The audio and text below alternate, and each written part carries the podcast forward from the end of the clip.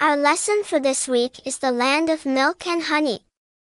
Bible texts are taken from Numbers 13 verses 1 to 33 and Numbers 14 verses 1 to 45. Memory verse, I go to prepare a place for you, John 14 verse 2. Notes. Nearing the homeland. When the people led by Moses were nearing the land to which they were going, the Lord told Moses to send twelve men to go to see what the land was like, to see whether the people were strong or weak, and whether they lived in tents or in strong buildings. By seeing the land and the people, they would know how to take the land, for God had told them that he was going to give it to them. The bad report. After forty days they came back and told Moses and the people that the land was very good, there was much food there, and they brought back a bunch of grapes that took two men to carry. They said that the people were big and strong, and the spies looked like grasshoppers beside them. They said, too, that the cities had very high walls around them.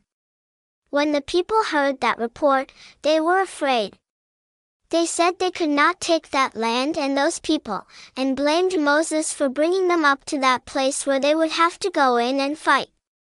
The good report.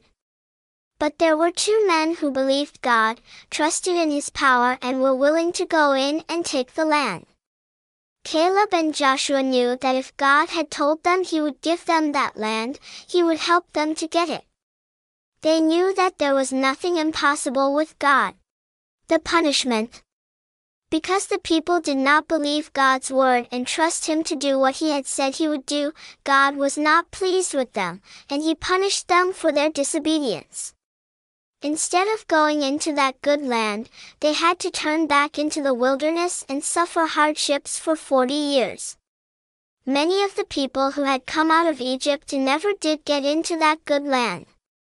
Only the children 20 years old or under 20 were permitted to go into the land many years later.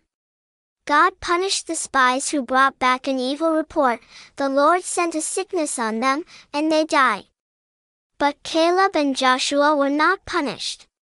It is a terrible thing to disobey God, and not to trust Him. When God tells us to do a thing, He will always help us to do it, no matter how hard it may seem to be.